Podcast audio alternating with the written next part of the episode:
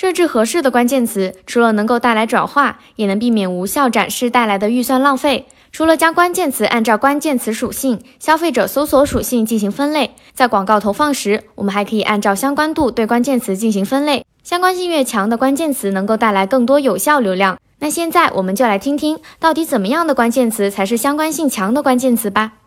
接下来我们还有一种分类方式，是根据相关性做的分类。而这种分类方式是帮助我们更好的去做投放时做的分类选择。那我们看到产品词、属性词和品牌词，如果我们将关键词按照这3个大类去进行划分的时候，我们同时还可以根据强相关性和弱相关性对这个词进行一个划分。比如说产品词里，如果它符合自身商品的产品描述性关键词，如 Bluetooth headphone， 它可能是我们的一个强相关性的词。如果我们的投放词是 Bluetooth headphone， 而搜索词是 cell phone accessories， 那 electronic device 和 cell phone accessories 和蓝牙耳机就没有那么紧密，所以它可能会是一个弱相关性的词。第二，属性词它的强相关性和弱相关性。自身商品相关的属性词通常为细化商品描述的词，比如说颜色，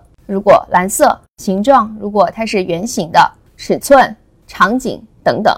那如果我所售卖的商品是一个蓝色的圆形的适合某种尺寸的跑步场景的一个蓝牙耳机，那么我的强相关性的词可能就是 blue, round, size, running 等。也有可能我们会看到一些弱相关性的词，比如说某种材质的蓝牙耳机、铝制的蓝牙耳机。消费者在购买耳机时可能较少去关注它具体是铝制还是使用的其他材质，那只有可能部分属性满足商品情况或者和购买决策相关联低的这些词，我们把它作为弱相关性的词。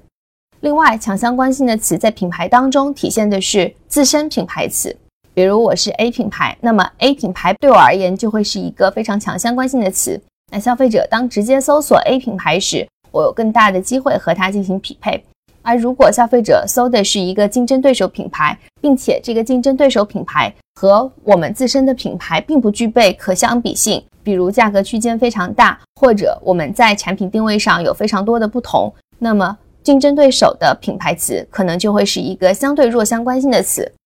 关键词的设置对于流量和转化的效果来说至关重要，在关键词设置上花点心思，距离爆款又能更进一步啦。如果大家想要获得本次分享的完整文字版资料，记得在留言区扣关键词分类，获取详细的干货教程哦。那么感谢大家的收听，我们下次再见。